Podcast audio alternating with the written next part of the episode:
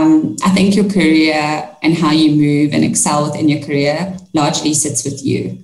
Um, it's about being bold, being brave, and kind of grabbing opportunities when, where, and, and if you find them. Welcome to the HR on the Brain podcast. Here we explore innovative approaches to dealing with key HR challenges so that you can continue to add massive value in your organization. I'm your host, Cherie Comley Nillis. Let's get started. Hi, everyone, and welcome to the HR on the Brain podcast. I'm your host, Sheree Comninellis, and I'm so excited today to be joined by Jo Blake. Jo is currently the Group Talent Acquisition Lead for the ABSA Group Limited. And here she gets an opportunity to lead the strategic vision for talent acquisition for the function group wide and as Jo described herself, if there's one thing you can count on, it's that she will break not only with tradition, but mess with stereotypes. And having worked with Jo, I can agree that this is definitely correct. With close to two decades in the talent acquisition space, she's continued to push herself to learn more, to do more. And she's also earned during that time both an honors degree from the University of Stellenbosch in psychology, as well as a master's degree in psychology from UKZN all while also having a successful modeling career. Crazy. Um, and really, for Jo, knowing how to read people coupled with ambition and a key ability to drive productivity has led her to really be enjoying her career as a seasoned headhunter negotiator and talent matchmaker. Jo, I am so excited to have you here with us. How are you doing today? I'm good. I'm super excited for the conversation. Um, I'm very privileged that you invited me here. So I'm looking forward to it. Oh, thank you so much, Jo. So, Jo, let's go back to the very beginning. What was your first ever role in HR? And how did you land up there? yeah, interesting. It's an interesting um, journey for me because uh, obviously started out studying psychology and very much went into um, wanting to position myself um, as a therapist quite early on um, in my life. Um, that took a turn. I decided at age 24 that's not what I want to do any longer, to my dismay. Um, into a bit of an entrepreneurial journey, um, but really found myself touching on human resources when I obviously entered the world. Um, it's funny, I went for an actual interview to um, be a candidate for a PR and marketing role because that's where I was kind of positioning and pegging myself. Mm. Um, and I was quite interested into breaking into that world. When I had the opportunity of meeting one of the executives at the actual recruitment um, agency, that was DAB at the time, mm. and she said, Have you ever thought of doing recruitment? I said to her, No, I don't even know what recruitment is. wow you know, she explained to me, um, and I think what really stood out for me and, and kind of jumped at me was the the people centered um, mm. sort of focus recruitment. Yes, you are selling people's experience and skill, and you're assisting in terms of their careers. But I think what was really beautiful was um, the impact that it could could have on people, um, and just the fact that you're to to kind of craft what it is that they're looking for from a career perspective. But then also you you got that kind of the ambit of influencing. Mm their lives. And a lot of the time, I remember one of my first placements was actually a graduate um, who had his first role in corporate, and that significantly changed just his family life, you know. Yes. So that really appealed to me, and I was like, okay, well, I'm here for it. Let's try it out. Um, so that was really one of my key roles, and my kind of love for recruitment was born from from that experience. Fantastic. And in that space, you know, you mentioned the candidate that you were able to place, and that was quite a warm, significant moment for your recruiting career early on. Did you ever come across challenges in that space in your early career? Is there one that you remember yes, that maybe stand out for you? One hundred percent. I think, um, Sheree, when you when you think of the world recruitment, so you've got obviously organizations that you're approaching um, you're positioning key talent with critical talent most of the time, majority of the time. And the talent kind of um, landscape is tough, it's hard. Yes. Um, so you're fighting against, and I use the word loosely, but you're really up against a whole lot of other competitors in the market, um, and you're wanting to position and really differentiate your candidates from anyone else. Um, I had a couple of tears along the way um, because what I quickly learned about uh, human commodities is that they change their minds. Yes. And they minds often. So often what you think is a fantastic opportunity and it's ticking all these boxes. Mm. It really does still come down to the person at the end of the day and whether it makes sense for them. Um, and one of the key standouts for me was um, I was moving this a young guy as well. He was a Java developer at the time, and I remember getting the assignment and thinking like yeah. Java. The only thing about Java that I know is coffee. I quickly had to learn, you know, what exactly. Mm. You can't speak the language of the customer at the end of the day, and you don't really understand the intricacies around the business and their model and their strategy you're not going to hit the mark in terms of matching that talent to the opportunity. Um, but I remember I was moving this young gentleman um, from one Java role into another, and Java developers are like uh, very hard to find. Okay. Um, at that point as well. And, you know, he said to me, Jo, this is what I'm looking for. And this is what I want from a company culture perspective, the opportunity, trajectory. And I was like, tick, tick, tick, tick. And he went through all these beautiful interviews, and the client was just fantastic find, um, only to come to the end of it. And he was just like, no, I can't do this right now. And what it boiled down wow. to, um, that connection that he had with his current company. And that he actually felt um, he couldn't leave them kind of in the lurch, you know. Um, and it is resigning from a company, moving, a career change mm, is one of the biggest kind of decisions. And it's 100%. And it's often very stressful. So I think like that culmination of just from a timing perspective, um, the fact that it was so real when he got that offer, mm. um, I think overwhelming for him. And unfortunately, he kind of exited from from the process, which left me in tears. I'll be honest, because I had to start all over again trying to find um, another replacement. Yeah.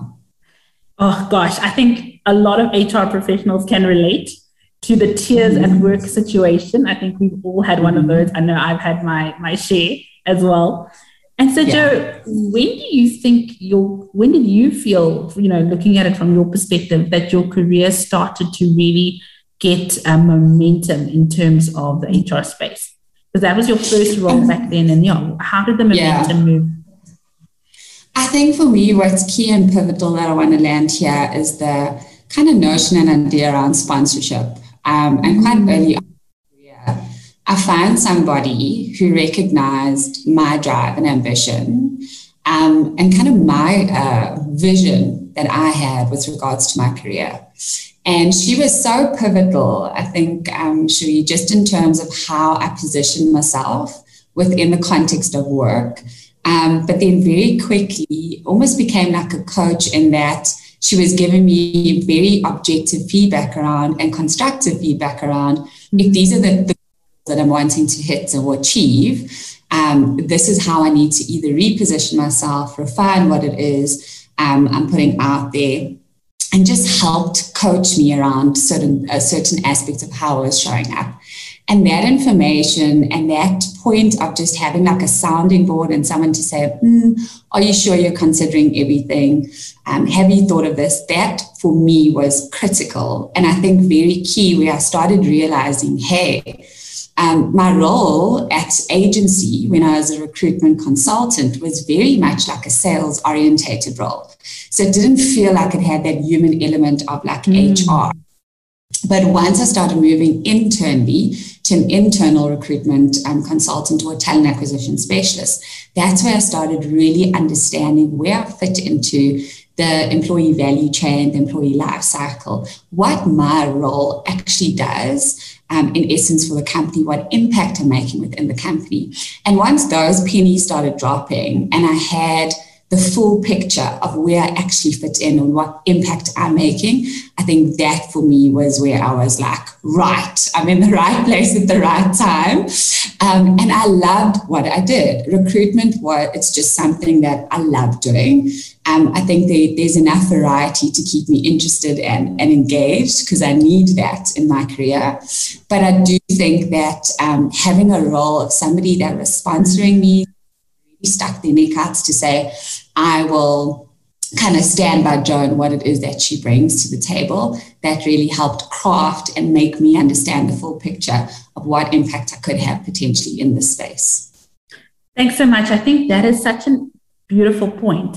I think for myself as well, I, I can also think of a similar person that I've had in my career that's helped me to also develop, especially in the more senior roles.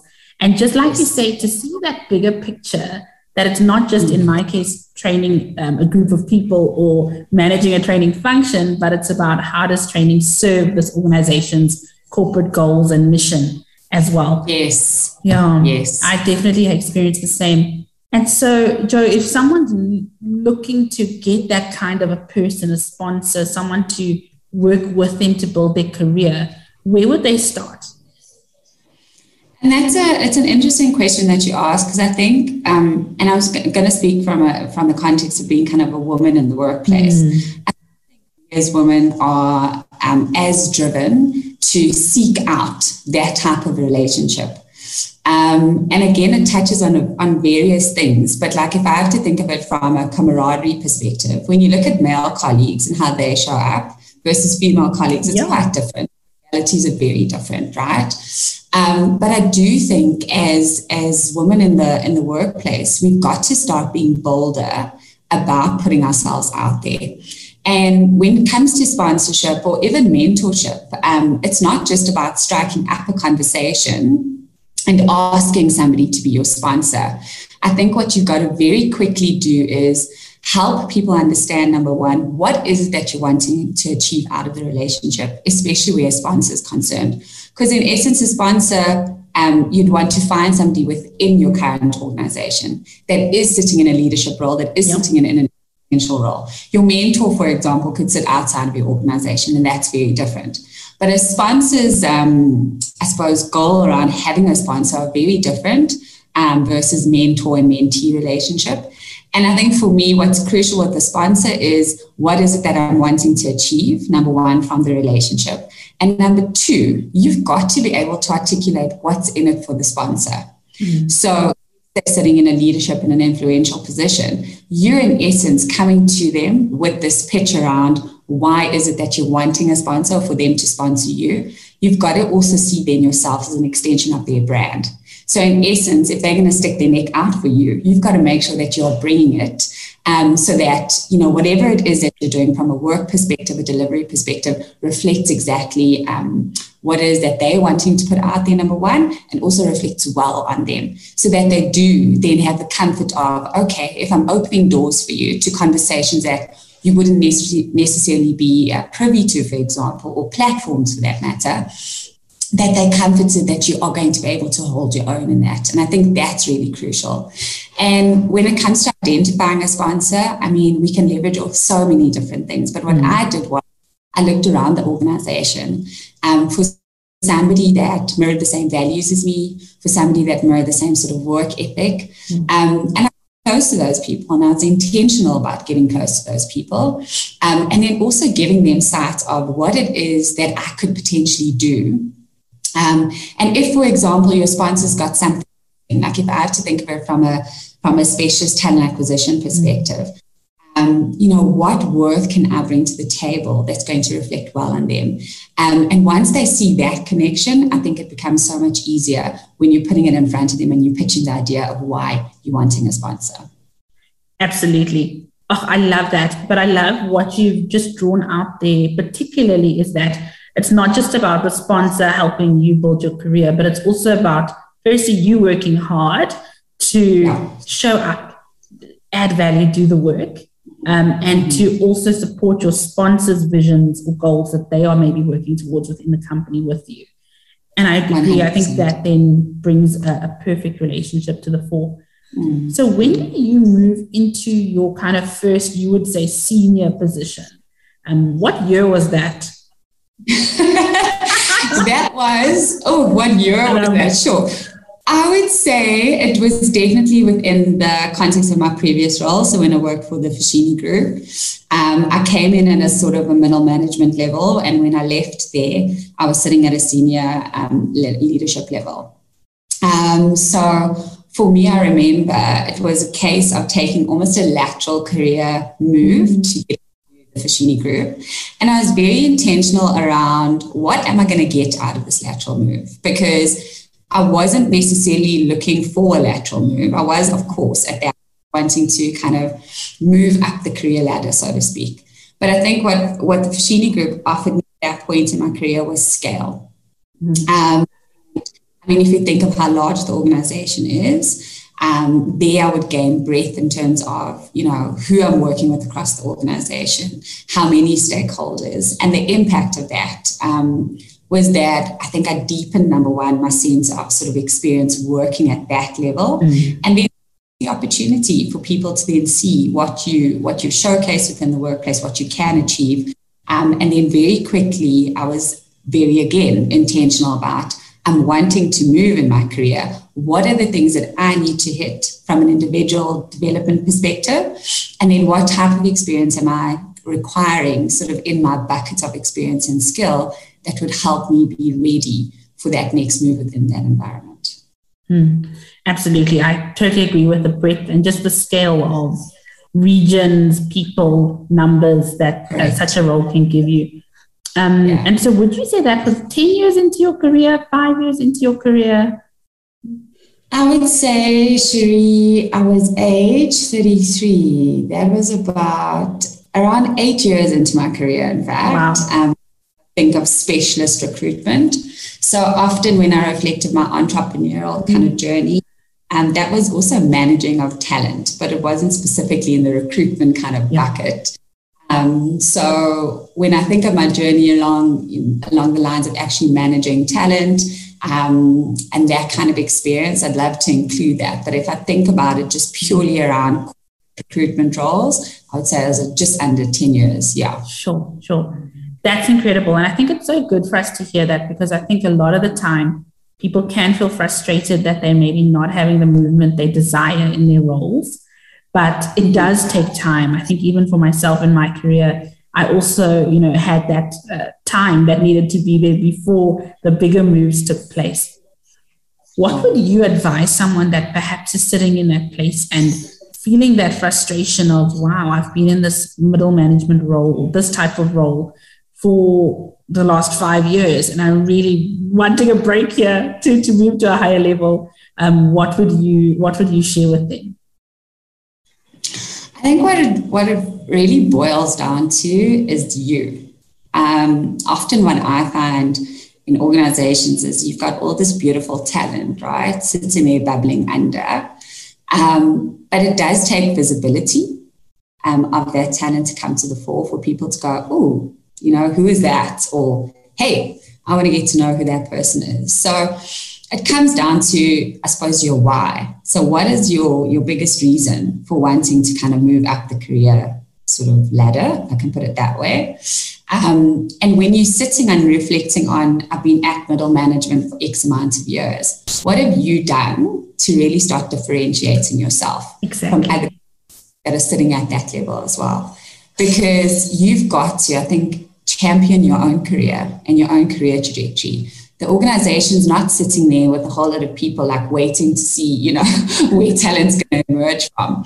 So it does rest with you to kind of drive um, your career development. And whether it is about looking at kind of your experience within that middle management space, what have you done to craft your individual sort of development? So whatever gaps you may have had, or if you're thinking with the forward looking view, and a lot of the time we do psychometric assessments when you come into organizations. So if you look at your psychometric assessments, for example, what do you have that you can potentially close while you're at middle management so that you're readying yourself for when there is an opportunity available, you're putting up your hand, but you also know that you're putting up your hand and you're ready for it. So I think that's really crucial to me. Um, when I look at my career, I was going, what is it that I need to bring to the table? And then how can I bring visibility to the work that I'm doing to show the impact that I'm having on the organization? And for key people, um, influential people, leaders in the organization mm. to experience see that. Absolutely. Yeah. I think for me it was similar. I completely agree. It's, you know, showing that what's the impact that I bring to the space that maybe others don't um, or that maybe the organization needs at this moment. Um, and and how can I then yeah show people that because I found uh, colleagues of mine or people I've known in the corporate space with who have maybe experienced these feelings often weren't maybe as likely to make their work visible. They were maybe doing fantastic work, yes. Um, yes. but no one knew about it. Um, and so then that became a barrier for them in terms of, of career growth. Um, and I know that that feels awkward. Hey, Sheree, mm, like I have to you're sitting there and you're going like, okay, so I've done this beautiful piece of work and now I've got to get people to see it. And oh shucks, what are people going to say and how they're going to receive it? And I think if you think of it in the context of your work is so much more than just who you are and what you're bringing, helping an organization better itself. Um, and if there's opportunity for colleagues to have input into that and into the beautiful work that you're doing, then why not? You know, then it takes it away from being a personal, oh my gosh, I feel a little bit showy offy about it no, the intention is for everybody at the organization, or even as a people function, for example, to benefit from the piece of work. So it then becomes less about like, hi, I'm Jo and I'm showing off about my piece of work that I'm doing. It's more about, hi, I'm Jo, I'm your colleague. This is what I've come up with. What are your thoughts? What are your ideas? How can we make it better? What are your thoughts on it? Then it's about a co-creation of how can we get our people function to look as beautiful, efficient, sexy, etc absolutely. Yeah. It's it's so interesting because I definitely have memories of putting myself out there in in my career and then having comments from colleagues saying, "How are you brave enough to go talk to that person? You know that sits yeah. in the corner office or whatever." Or mm-hmm. why were you talking to so and so? And I'd be like, is this a weird thing to do? I don't know. I thought this was what people do. Um, but absolutely. Yeah. Um, and I think also just as colleagues, and it ties back to what you said about women in the workplace earlier, supporting each other with making those moves. Because 100%. You know, sometimes the opposite happens when you're that person putting yourself out there, people are saying, you know, maybe negative things. Um, and then you're mm. having that whole element to deal with as well. So I think it yeah, just ties back so well to what you previously mentioned. Um, and Jo, I've seen that you know for your in your role on, on, LinkedIn especially, um, but also in the industry, I guess there is this move towards, you know, from ta- just talent acquisition through to employer branding. And that shift has kind of been taking place for a while. And you, you and your work at, at the ABSA Group Limited has really been showcasing what that looks like. How have you see, have, how, how did that come about? And what are you seeing in terms of successes from, from putting the ABSA Group out there in that way? Thank you. Yeah.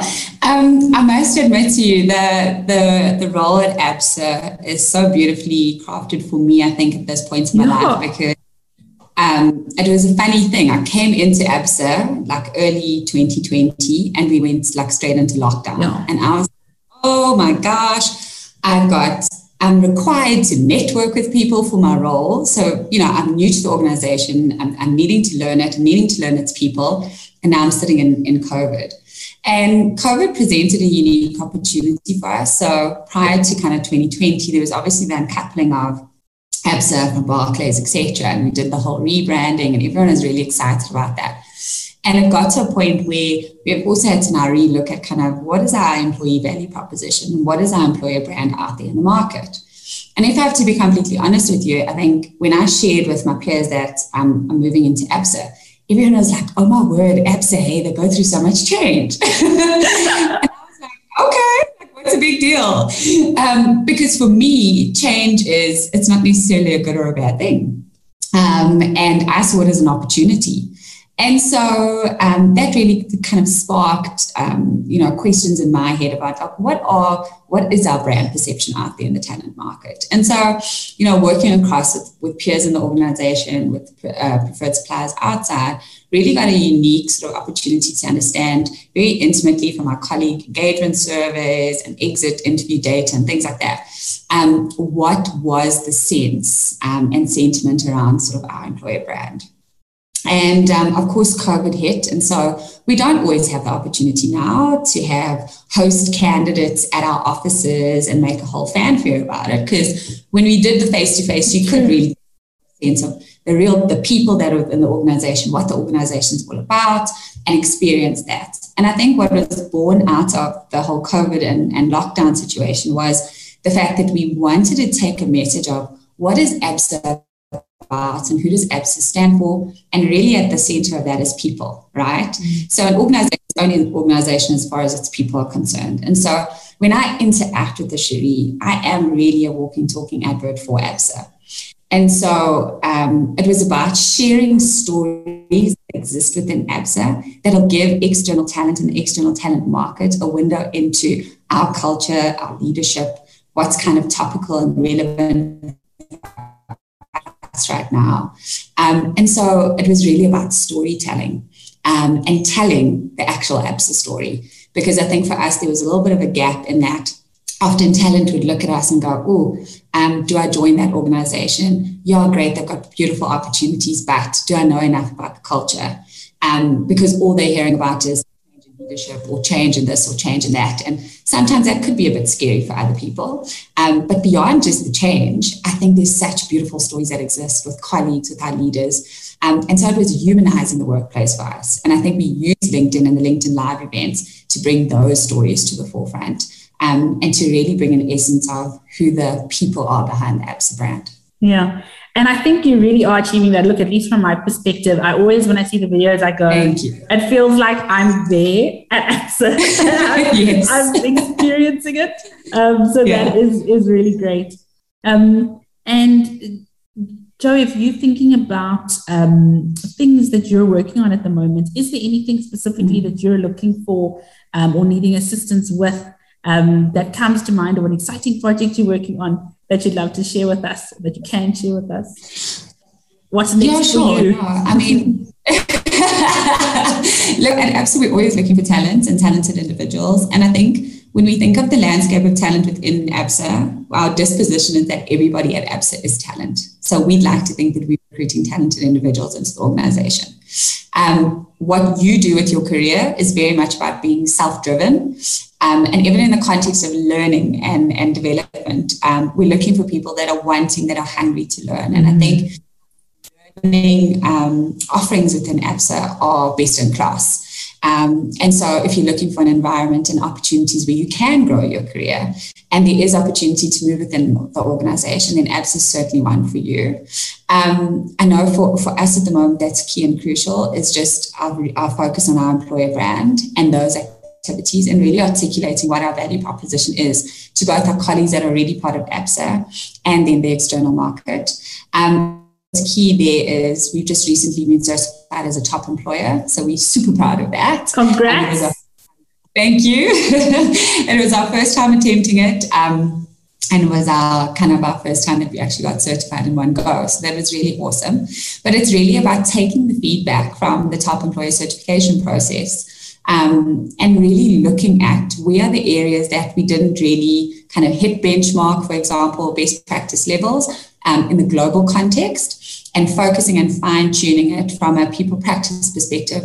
Um, what then are we going to do to close those gaps so that we are sitting from, from a people practice perspective against all of those benchmarks or even exceeding the benchmark. The global benchmark at the moment, I think, is about 85.5 across all of your, your people practices. And those touch on various things like talent acquisition, your wellness offerings, reward, mm-hmm. um, culture, obviously strategic leadership, all of those things. So it's really for us to look at those and see how then we can refine it even better our people practices. And I think that's for us as a journey, um, alongside with obviously how do we then articulate what our value proposition is for both um, candidates coming into the organization and obviously our colleagues alike. And then on top of that, um, that we're wanting to go a roll out of this year is our alumni network. Um, so oh, we're crafting um, to see, you know, what what opportunities exist within that space. And I always think, you know, just because you've exited from one company, like if I had to reflect on, for example, the, the Foschini Group, I loved working there. I worked there for a long time. Um, yes. And going to a different province, etc., presented different things for me, my family, my career. Um, but I have really fond memories about TFG. And when I speak about TFG to other colleagues, it's almost like I'm still working there. I have the same. Um, so yeah, so just because you've exited from a company, it doesn't mean that we can't still re- leverage relationships, their skill sets, etc. So with the ABSA alumni um, in mind, that is exactly kind of the ethos and how we want to position our alumni network. It's about creating that sense of brand ambassadorship just beyond, you know, you coming to have a career at the organization, but we can still maintain a relationship even, even beyond that kind of role. Oh, yeah. fantastic. Firstly, I think what a privilege to, you know, be at a company where there is that constant focus on improvement and refinement in people's strategy. Yes. I don't think that exists in every business, so that's awesome. Mm-hmm. And the alumni network, I really think, is a next level idea because absolutely, once someone leaves a company, they're still talking about you. And so that's yeah. an extension of your employer brand. Um, so I love yes. that. I think that is you, as as you said, breaking stereotypes and traditions. This is very uh, like a new thing I've not heard of before. So I'm loving that. Um, thank you thank so much you. for joining us today, Jo And I'm going to ask you one last question That's before awesome. we end. And sure, is, go for it. No, and that is what is your kind of number one best tip or piece of advice you'd give to HR leaders out there as they're building their careers? Sure. There's so much to offer, um, but I do think I'm going to give a more people human tip as opposed to a career tip. Um, I think your career and how you move and excel within your career largely sits with you. Um, it's about being bold, being brave, and kind of grabbing opportunities when, where, and, and if you find them. Um, and even if you're not finding them, it's about creating the opportunities yourself. So I'll leave that career tip um, on the side. But really, for me, what I've seen, if I reflect on my career up until this point, um, and the leader that I'm intending to be, um, and the legacy that I'm trying to leave is there's so much strength and vulnerability. Um, I think as a female within the workplace, you're always trying to, you know, and I'm very competitive. I'll just say it right there. so um, we have that in common. Learned, yes. I quickly learned early on, and from my sponsor, um, we can create space for each other. The table is big enough for all of us. 100%. Um, and I think that's the the kind of the, the hat that I wear as a leader. Um, and it doesn't mean because you're showing up as compassionate and kind uh, that you can't win. I totally believe that you can 100% still win, still hit the goals, still achieve what you set out to, but it's the how you do it. And for me, I want to leave people kind of better than I found them. Um, and so I'm trying to create that sort of leadership legacy where I can do it with kindness and compassion still win. But I think the trigger and the and the I suppose what what what it relies on for you as an individual is to be vulnerable mm. and to show people, um, you know, whether you're a leader or not. This is kind of where you're sitting and, and just show up as human. Um, and I think if I reflect on sort of what talent is looking for um, in the marketplace, especially now that we're moving into kind of hybrid work and the, the global kind of um, geographical lines have kind of, you know, um, gone up in smoke. So whether you're sitting in the UK or the US or South Africa, doesn't matter where you are, you can work from anywhere in the world. Um, if I think of it in that context and what talent is asking for, and when I say talent, I'm talking about people that are looking for moves, mm. they're looking for an organization that's going to see them as a whole human being. So I no longer leave my little five year old um, kind of at the door when I walk into an ABSA building. My home is my ABSA building. My home is my children. It's how i have got that's on when I'm here. I'm a mother, I'm a sister, I'm a friend, I'm a, you know, HR leader. Um, but it's also contextualizing that and being able to say, I see you, Joe. Um, and this is how we can make your time here with us better, um, how we can make your career with us better, but just seeing you as a human being. Absolutely. Oh, that is such a gem of a, piece of advice. Um, to, uh, um, and I, I, I, can completely relate to both of them. And I think definitely if someone tries to start implementing those, they'll see immediate shifts um, in, yes. in how their career is moving through. Thank you so much, Jo. It was such a pleasure You're talking welcome. to you. Um, and I know our listeners are going to get the best value out of all of the gems you dropped today. Thank you so much. Cool. Thank you for having me. Thank you so much for tuning in to today's episode and spending the time with us. I would love to meet you. Join us at our next event where we discuss a challenge. To sign up, visit www.thebrainebox.com forward slash events. And if you enjoyed this show, I'd be so grateful if you left us a review on iTunes. Talk soon.